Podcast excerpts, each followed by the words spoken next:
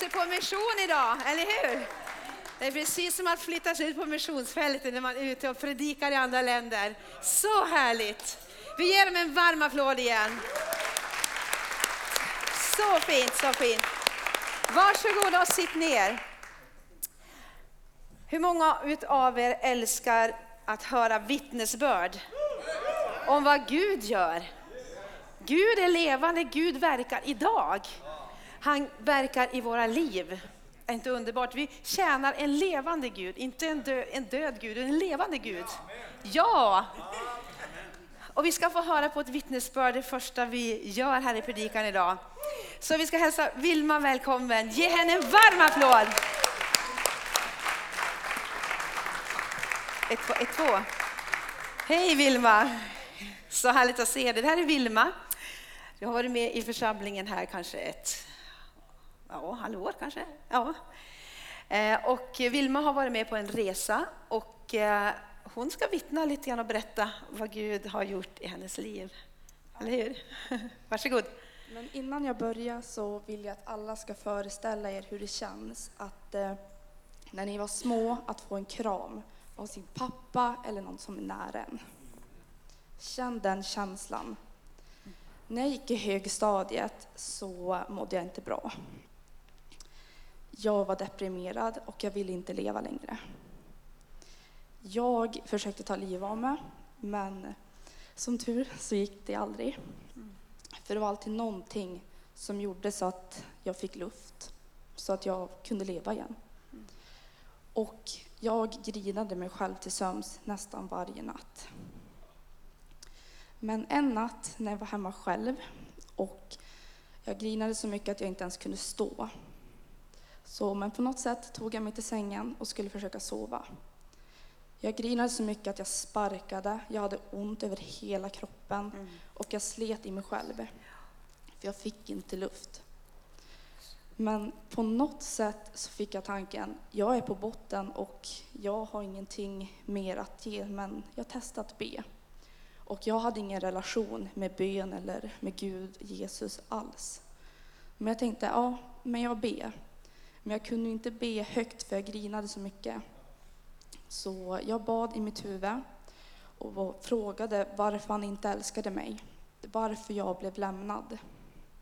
Men sen slutade jag typ klaga i bönen och började fråga om hjälp. Så jag bad och eh, sa bara hjälp mig. Och då kom kramen. Helt plötsligt slutade jag gråta.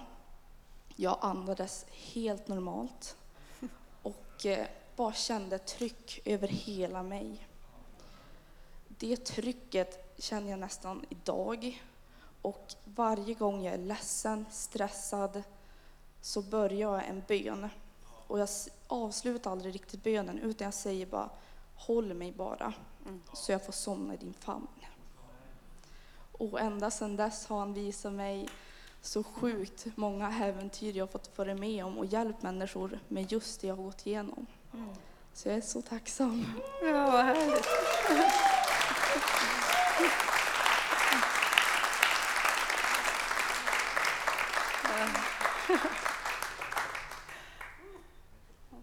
Tack så mycket. Vad härligt. Man ser att Gud har gjort någonting i ditt liv. Ja, vad härligt. Ja, underbart. Amen. Ska vi be och välsigna Vilma? Herre, vi tackar dig för det här underbara vittnesbörd, vad du har gjort i Vilmas liv. Tack för din omsorg om oss var och en, Herre. Och tack för din kärlek och omsorg du har visat mot Vilma. Tack Herre för att du bara fortsätter Herre. Du öppnar hennes andliga ögon så att hon verkligen dag efter dag får se mera av din godhet, mera av det dukade bord som du har för henne far. Tackar dig Herre för fullständig upprättelse. Tack att vi får välsigna hela hennes familj också. Tackar dig för din nåd, vi tackar dig för din godhet. I Jesu namn. Amen. Amen. Tack ska du ha. Så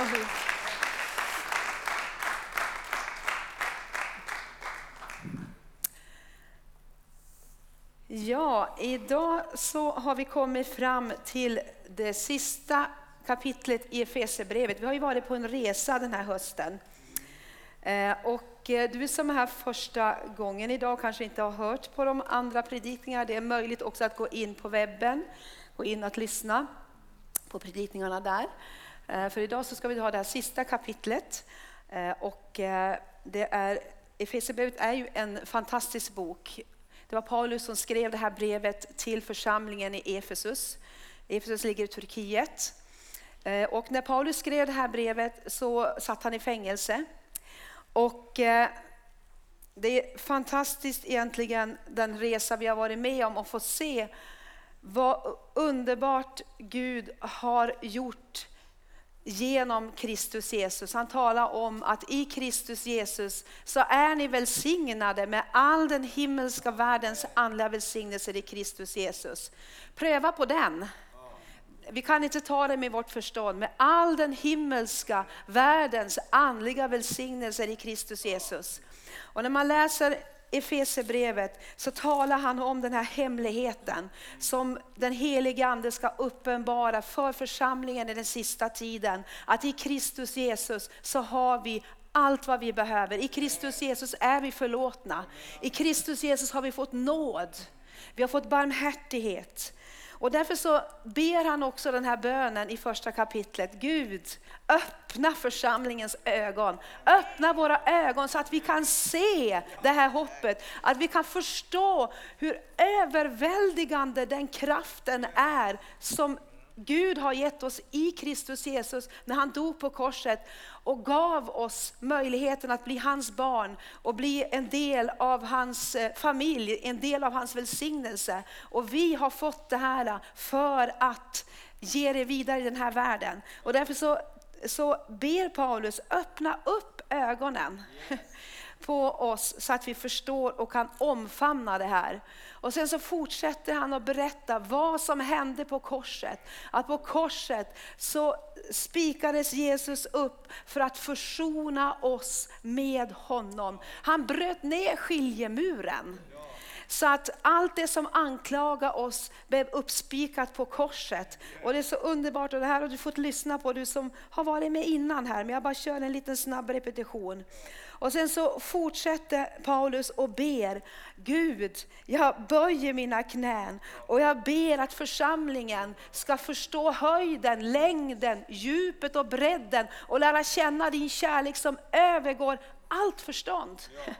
Så att eh, någonstans så tror jag inte heller Paulus kan fatta och förstå det här, men inspirerad av den helige ande så skriver han det här. Och sen så i, i vers 4 så fortsätter han att prata om vad Gud har gjort för oss i Kristus Jesus. Det finns en enhet. Eh, det finns ett liv i Kristus Jesus. Och sen vers 5 och vers 6 så talas om hur vi ska leva i enlighet med frälsningen. Han ger oss olika nycklar, han ger oss olika eh, eh tips på hur vi lever ut frälsningen i Kristus Jesus. Och här står det talas om för, eh, församlingen, det står talas om, eh, om familjen, det står om relationer och så vidare. Kapitel 5 och 6. Eh, och sen så kommer vi nu till kapitel 6. Och här kan vi fortsätta och läsa fortsättningen från kapitel 5. Vi går in i kapitel 6 om ödmjukheten. Eh, om styrkan att vara ödmjuk, styrkan att underordna sig varandra, styrkan i att som barn underordna sig sina föräldrar, att leva i lydnad, men också som föräldrar att inte reta, att inte liksom eh, eh, eh irritera sina barn, utan att fostra dem i Herren, i hans kärlek, i hans visdom, i hans råd. Och så kommer själva avslutet som vi ska eh, stanna vid den här dagen. Och det är från vers 10. Eh, och eh, nu så har vi en liten, liten text här. Så om du har Bibeln med dig så kan du vara med och läsa tillsammans med mig. Där står det så här. Till sist bli starka i Herren och i hans väldiga kraft. Där ser du hans väldiga kraft. Inte bara hans kraft utan hans väldiga kraft. Ta på er hela Guds vapenrustning så att ni kan stå emot djävulens listiga angrepp.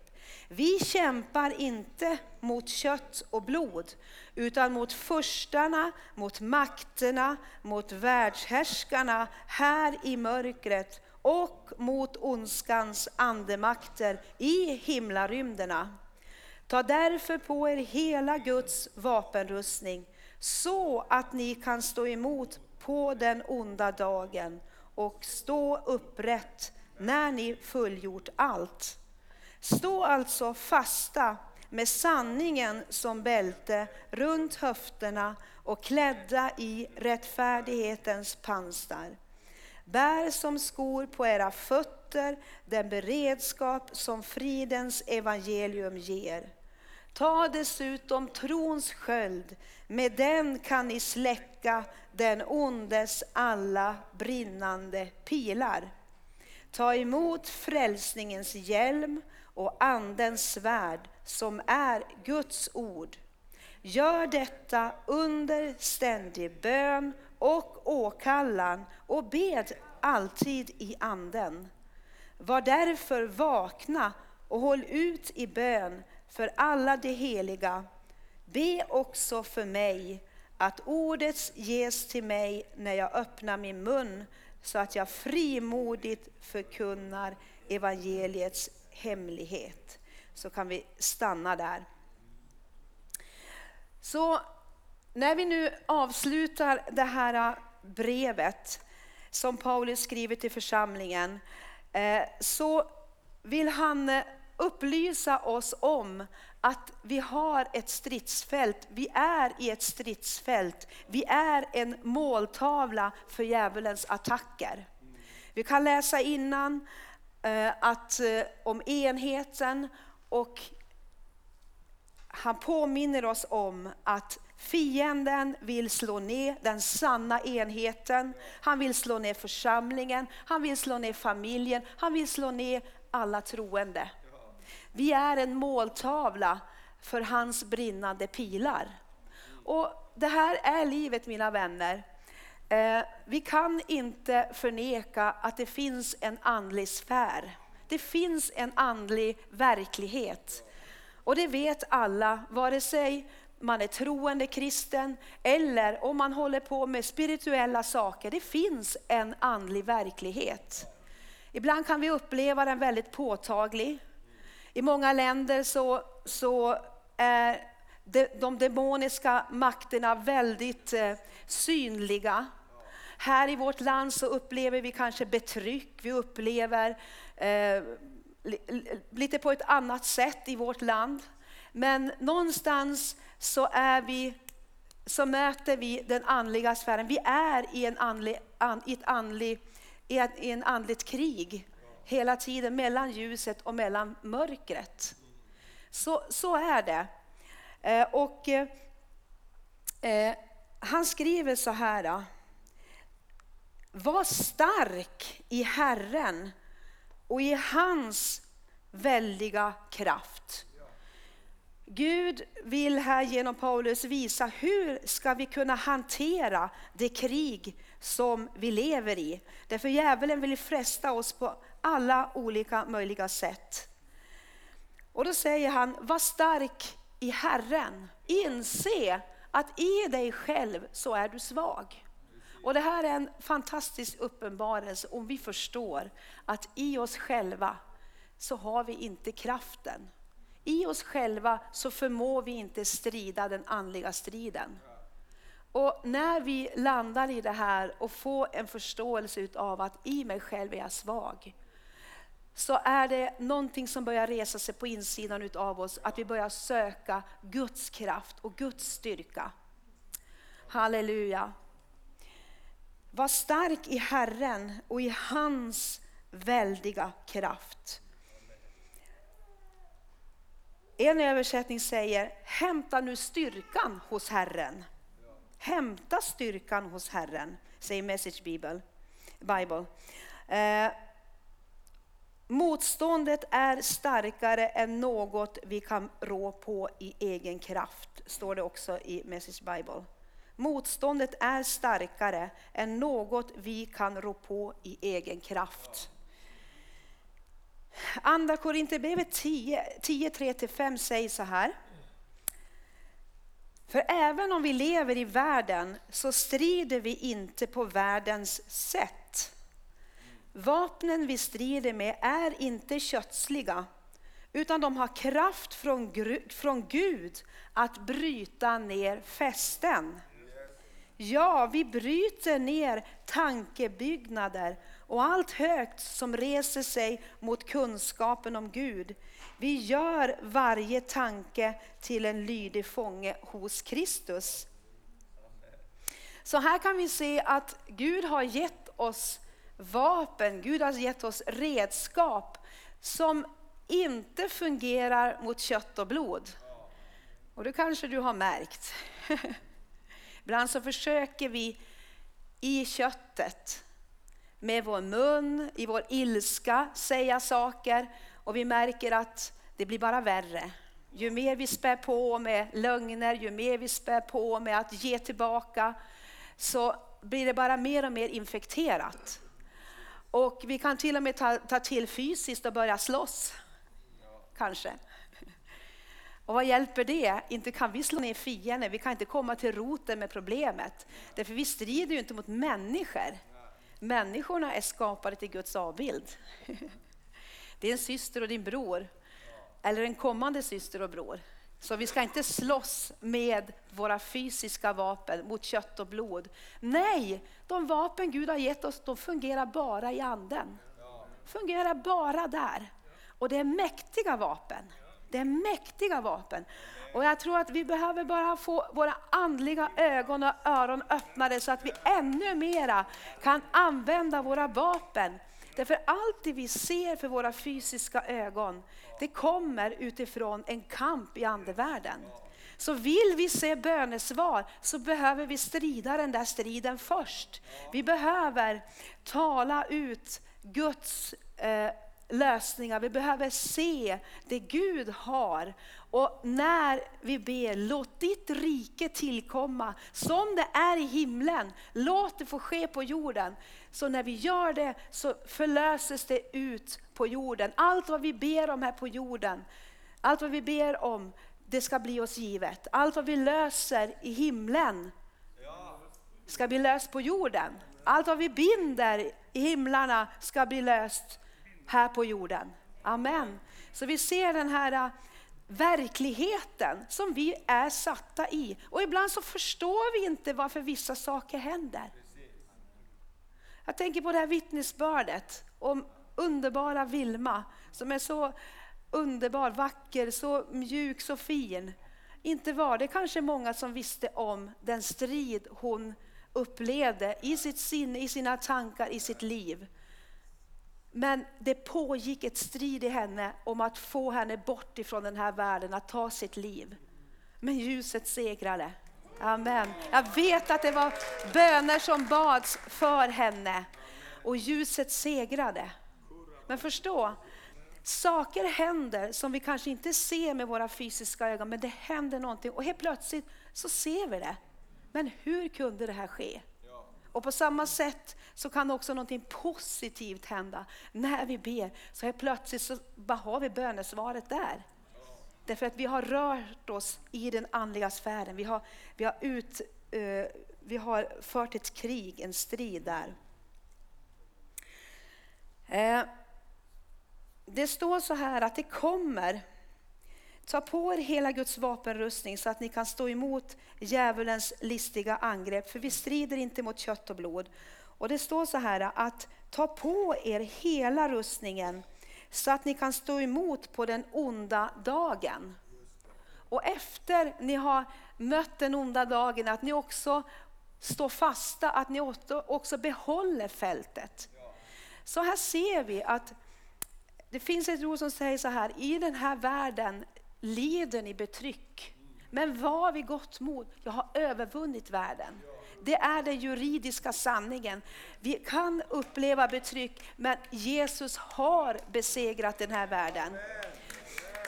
Och därför så, så står det så här att det kommer onda dagar i våra liv. Och den här onda dagen, eh, det kan vara liksom också en teori från först, då Jesus kom första gången till hans andra ankomst. Men det betyder också att det kommer onda dagar i våra liv. Många har märkt det.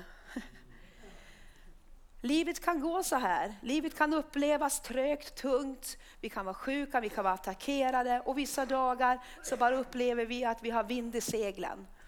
Eh, och eh, och därför så står det att vi behöver ta på oss Guds vapenrustning så att vi ska kunna stå emot på den onda dagen. Så Gud ger oss ett beskydd.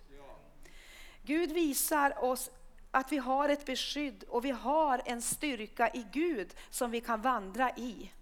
Därför när vi har hans styrka så vandrar vi framåt i kraft och i styrka oavsett vad som kommer emot oss. Och ibland så står vi bara stilla, men vi står. Amen. Amen. Och eh, vi kan sätta upp en bild på vapenrustningen här. Vi läste om vapenrustningen. Eh, och eh, det här var väldigt eh, konkret för Paulus. Han satt i fängelset, kanske han hade sådana här som han var omringade av.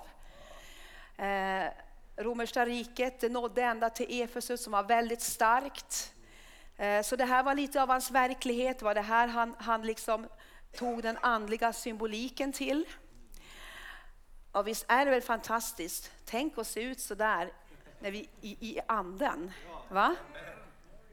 Va? Och så säger han så här, ta på er sanningen, stå fast i sanningen. Och vi läste ju innan i Efesierbrevet, kastas inte hit och dit av vågorna, av varje vindkast i läran som förlöser, eh, som, eh, och den här villfarelsen. Nej, håll fast vid sanningen, håll fast. Det var det han har talat om. Så vi behöver hålla fast vid sanningen.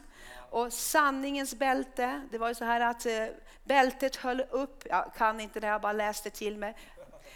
Eh, bältet höll upp hela rustningen. Amen, så vi behöver vara fyllda av sanningen. Sanningen är Guds ord. Och Det står att Guds ord är en spegel där vi kan spegla oss själva så att sanningen får komma till oss. Vi får spegla oss i sanningen och vi sanningen gör oss, vadå? Och det är så att vi kan lära känna sanningen.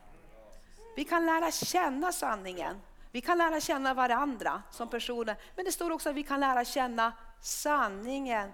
Därför Jesus är sanningen. Och sanningen kan man lära känna. Summan av Guds ord är sanning. Amen. Och det som är så fantastiskt, det han säger så här. Eh, ta på er rustningen så att ni kan stå emot på den onda dagen. Det betyder att vi tar på oss rustningen innan den onda dagen kommer. Eller hur? Inte när vi blir slagen, pang, åh var har jag nu ordet, frälsningens hjälm på huvudet. Utan det handlar om att leva ett liv. Vi, vi, vi blir allt starkare i Herren. Så att vi mer och mer med Guds kraft kan övervinna motstånd. Och det står att om vi faller så reser vi oss upp igen. Amen. För vi faller i livet, men där finns även Jesus, där finns även den helige Ande och lyfter oss upp när vi faller. Men här talar han om att bli allt starkare. Vi kan bygga upp vår styrka i Gud. Och det betyder att vi blir svagare och svagare i oss själva. Amen. Vi får stampa på vårt eget kött. Eh, övervinna all form av stolthet, all form av egen rättfärdighet. Vi bara får stampa på det och Kristus får med sin styrka få, få ta sin boning i oss mer och mer. Och, och, när vi möter motstånd så möter vi inte det med vår egen kraft utan med Guds kraft. Amen. Kan du säga amen på det? Amen. Och sen så fortsätter han, ta på dig rättfärdighetens pansar. Tänk. Och det här handlar ju om att kläda sig i Jesu rättfärdighet. Och vi ska läsa ett ord ifrån Jesaja 59 och 17. Har du en bibel kan du slå upp det. Jesaja 59 och 17. Och det här står talas om Jesus. Han, det står så här. Han klädde sig i rättfärdighet som pansar och satte frälsningens hjälm på sitt huvud. Han klädde sig i hämndens dräkt som klädsel och svepte sig i lidelse som en mantel. Så här ser vi att här kommer det här tillbaka. Paulus tror jag också tänkte på det här ordet när han gav den här symboliken. Eh, att Herren själv klädde sig i, i, i den här klädnaden av att vara en stridsman. Guds karaktär är så mångfacetterad, den är, den är bred. Gud har många karaktärsdrag. Och en karaktär är att han är en stridsman. För han strider mot mörkret. Det står att Jesus älskar rättfärdighet men hatar orättfärdigheten.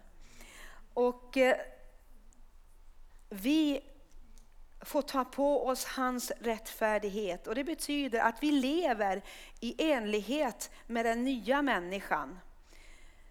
Eh, och det står, och som vi har läst om i kapitel 4, ni har klätt er i den nya människan i Efesierbrevet 4, som är skapad till likhet med Gud i sann rättfärdighet och helighet. Ni har iklätt er den nya människan som är skapad till likhet med Gud i sann rättfärdighet och helighet. Här bara profeterar Paulus ut, ni har iklätt er det redan, därför ni är nya skapelser. Amen. Eh, så vi behöver få Guds karaktär på alla områden i våra liv. Hela Guds vapenrustning. Amen. Eh, bär som skor på era fötter beredvilligheten som fridens evangelium ger. Och när vi är i ordet, när vi är i bönen så händer någonting med våra liv. Det sker ett skifte. Eh, det är så härligt att, eh, var så underbart tycker jag också att höra under det här året som vi har fått ta del av vad som har hänt bland de unga på Livets Ord. Eh, där Guds ande har kommit över dem, en bönens ande över de unga, över barnen. Och helt plötsligt, som vi ofta ber, Gud ta hand om eh, min stortå, ta hand om liksom, min magont. Och man kan sträcka sig ut till lite grann till. Eller hur? Vi blir många gånger väldigt självfixerade i våra böner, att det är jag, mig och mitt. Eller hur? Kanske bara jag, men det, det, är, det är vår verklighet. Gud hjälp mig ifrån den här frestelsen. Men det är så härligt att höra att de unga, när bönens ande kom över dem, helt plötsligt så börjar de ropa till Gud om, om väckelse, börjar ropa till Gud för missionen. Helt plötsligt så bara lyfter eh, Guds ande bönen till en helt annan nivå, där vi glömmer bort oss själva och sträcker oss ut emot vår omvärld. Jag är så fascinerad när Gud får verka i våra liv. Och det, det vill vi ha ännu mer, eller hur? Amen. Halleluja. Och det är det här vad ordet gör, vad bönen gör. Vi får en villighet att sträcka oss ut till någon annan, till nöden där ute. Och så står det ta emot frälsningens hjälm. Det är både att vi ska ta på oss men också ta emot frälsningens hjälm på våra huvuden. Att sanningen får vara som ett skydd. Att vi får ha den här, eh, titta där, vilken härlig bild, det är bara ögonen som syns. Allting annat är beskyddat. Det spelar ingen roll vilka pilar som kommer emot mig. Jag har Guds beskydd och jag tänker Kristi tankar. Och Det här är någonting som vi ännu mera bara kan bli starkare och starkare i. Att vad, vi än, vad som än kommer emot oss, vilka brinnande pilar som än kommer emot vårt huvud, så vet vi. Jag är älskad. Jag är rättfärdiggjord. Herren strider för mig, jag är ett Guds barn. Så de här brinnande pilarna liksom går inte in, utan vi kan hålla dem borta ifrån oss, för hjälmen finns på huvudet som beskydd. Och sen så står det också att vi har eh, trons sköld som utsläcker fiendens alla brinnande pilar. Och eh, tron på Gud, det står att, eh, att tron övervinner den här världen. Och tron får vi av ordet, får vi av bönen. Och andens svärd som är Guds ord. Eh, och det här eh, svärdet, det är samma ord som vi hittar i Hebreerbrevet 4 och 12. Och vi kan gå till det ordet också. Ska strax sluta. Guds ord är levande och verksamt. Det är skarpare än något tveeggat svärd och tränger igenom tills det skiljer själ och ande, led och märg och det dömer över hjärtats uppsåt och tankar. Så Guds ord är som ett svärd som åtskiljer. Vi kan, när vi talar Guds ord så blir det uppenbarat. Vad som är mörker, vad som är ljus, vad som är kött, vad som är ande. För Guds ord är levande, det är verksamt. Det är det som är så fantastiskt. Mitt ord är ande och liv, säger Jesus. Och eh, det här ordet är rema-ordet, det är inte logos. Rema, det är det uppenbarade ordet. När vi tar det uppenbarade ordet, det är som den heliga Ande, det är Andens svärd. Det är den heliga Ande uppenbarar i våra liv. Vi kan få olika ord eh, i våra liv för omständigheter. Vi behöver ha Guds ord. Vi behöver läsa Guds ord, logos, vi behöver läsa Guds ord, mata oss med Guds ord, lära känna Guds ord. Men ibland när vi läser Guds ord och när vi ber Gud om ett speciellt ord att stå på så kan den helige Ande bara uppenbara ett ord som är precis det vi behöver i den stunden. Och när vi talar ut det ordet, då är det som ett svärd som går ut i andevärlden och det åtskiljer det bara, det bara händer något, det skapar någonting i andevärlden. Och det är ett verktyg, det är ett vapen som Gud har gett oss i den andliga fighten. Och vi vet vad Jesus sa, det står skrivet, eller hur? När han blev frestad ifrån djävulen så, så tog han Guds ord, det står skrivet. Det står skrivet. Och sen så står det att eh, frestaren lämnade honom till en läglig tid eller någonting sådär står det.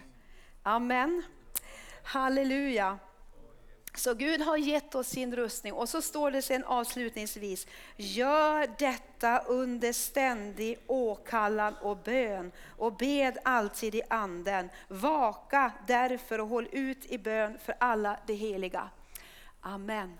Så när vi ber, när vi läser Guds ord och när vi sjunger, kommer ni ihåg att vi läste om det? Sjung till Herrens ära i era hjärtan med salmer, med lovsånger. Kommer ni ihåg?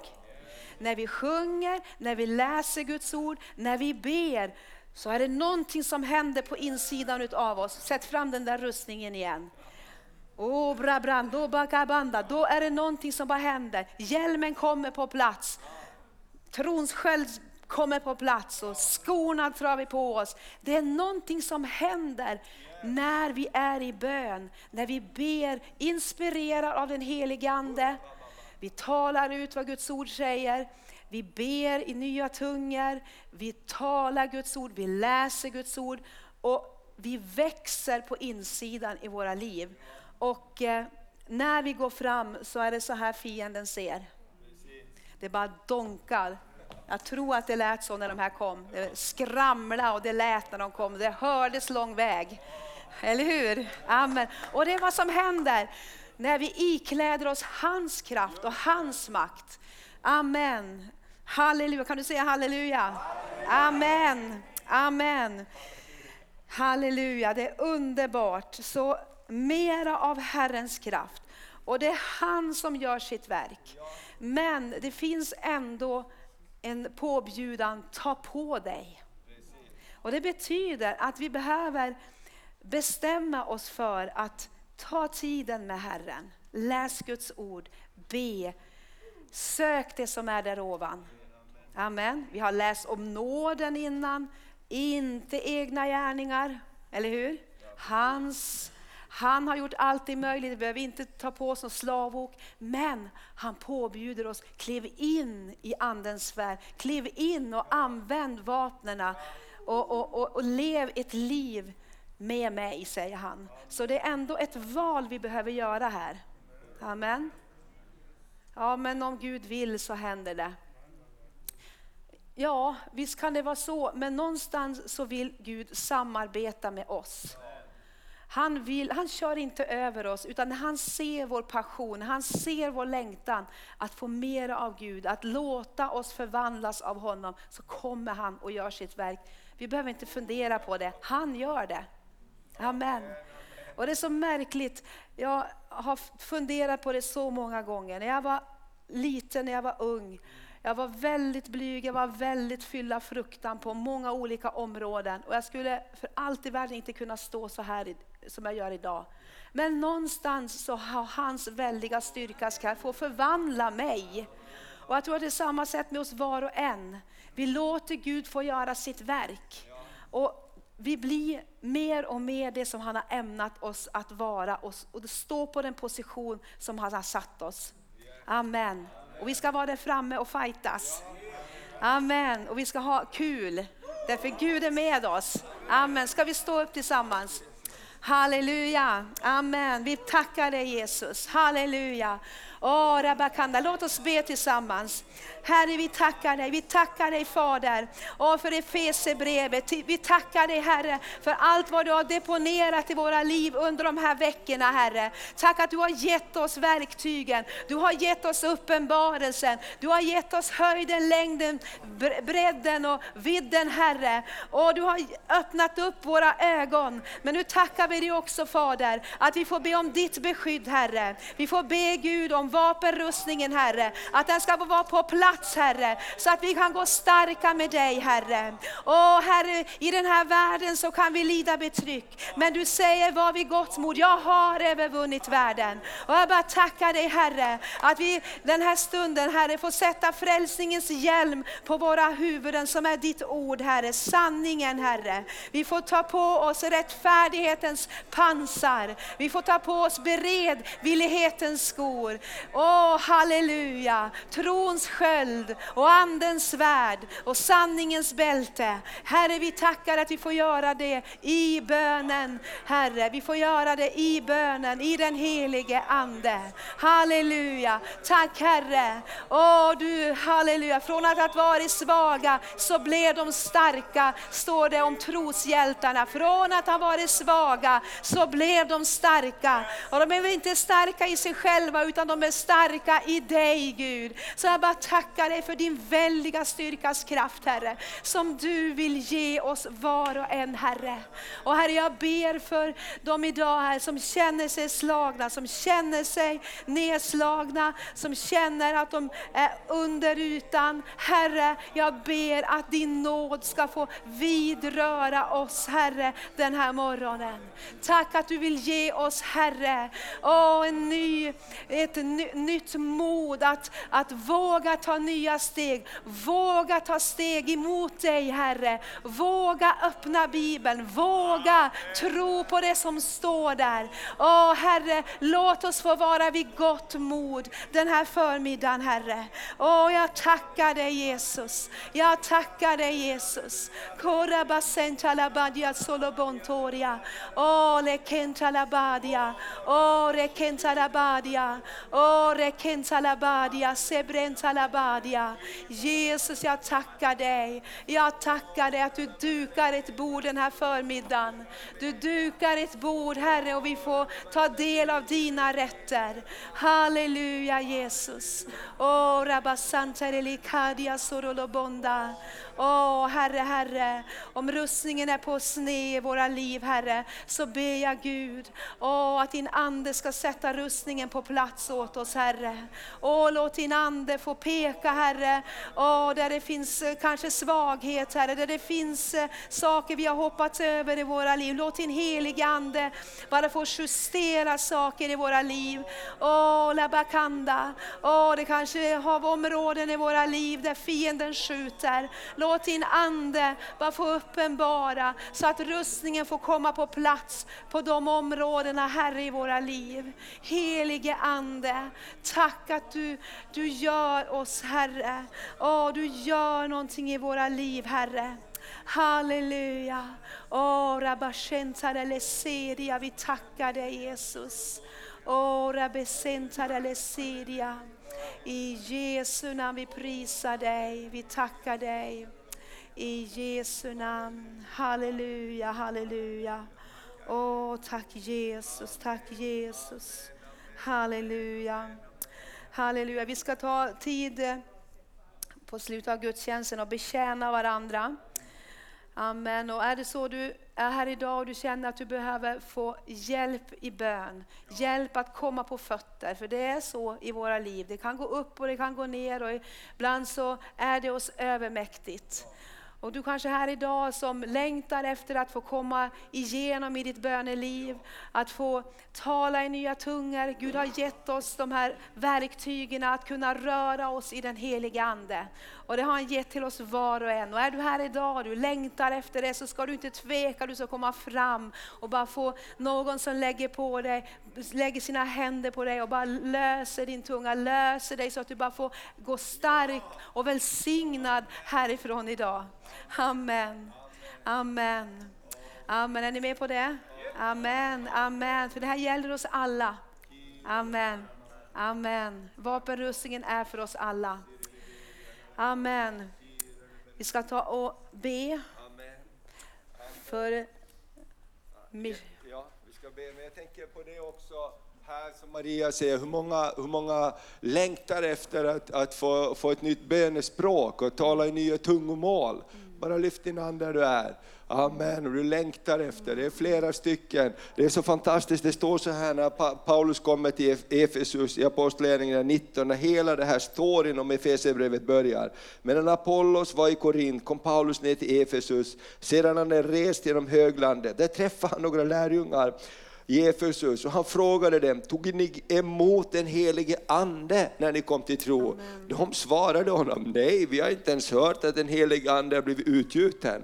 Då frågade han, men vilket dop blev ni döpta med då? De sa det, med Johannes dop. Paulus sa det, Johannes döpte med omvändelsens dop och uppmanade folket att tro på den som kom efter honom, det vill säga Jesus. När de hörde detta så döptes de i Herren Jesu namn.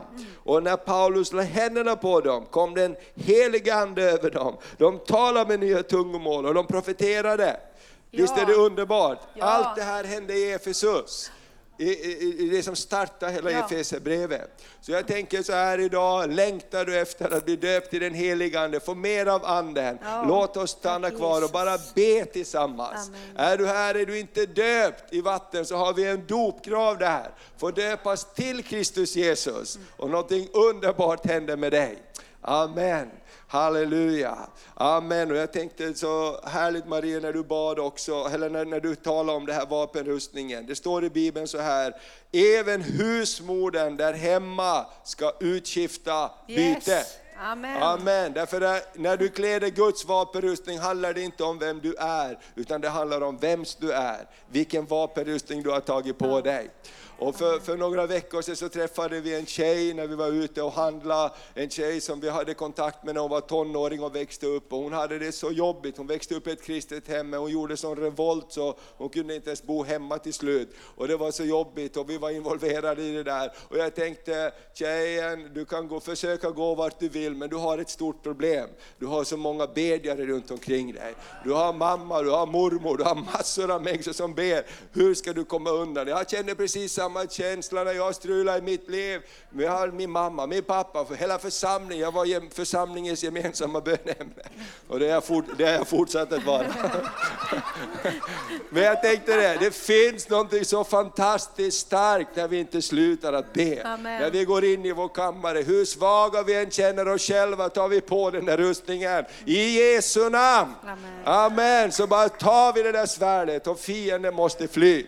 Halleluja. Amen. Ska vi bara stå och så ber vi en liten stund. Vi kan lägga händerna på varandra och så ber vi just nu. Jag tänker jag känner att du som vill bli fylld med anden, bara kom fram här just nu. Vill du bli fylld med den helige ande och bara få ett nytt bönespråk så kom fram just nu så ska vi be just nu här. Bara kom, du kan spela lite bara. Amen. Bara kom, det var flera stycken, du längtar. Låt oss be för varandra. Halleluja, du kanske är, har talat i tungor förut men du behöver börja på nytt Herre. Och så bara kom fram du som vill ha förbön så ska vi be tillsammans. Åh, vi bara tackar dig, du bara utgjuter den helige Ande just nu. Herre, jag bara tackar dig att du är här med din Ande. Tack att det finns frihet. Har du varit under betryck så bara kom fram för det finns frihet i Jesu namn.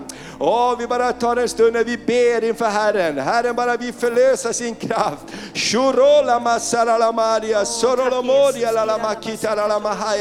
Åh, bara skynda dig fram. come Åh, bara skynda dig fram. Du som bara vill ha ett möte med Jesus. Därför heliga Ande är här just nu. Släpp taget om din granne och bara kom fram. För jag tror heliga Ande, åh, vill bara röra vid dig. Jag vill fylla dig med ny kraft. Åh, rabasira la sora la makita la mahaya. Åh, vi bara tackar dig. Vi bara prisar dig Herre. Kom heliga Ande, kom heliga Ande. Överallt i hela lokalen. Jag bara ber, kom heliga Ande. Oh, Åh, Rabashikaralamaria. För du är inte den du tror att du är i dig själv. Du är Kristus Jesus. Har iklätt dig, du har iklätt dig Kristus. Du är en ny skapelse. Det gamla är förgånget. Någonting nytt har kommit. Gud är med dig. Gud är med dig. Gud är i dig. Halleluja. Åh, vi bara prisar dig. Vi bara tackar dig Herre. Oh, Rabashikaralamaria.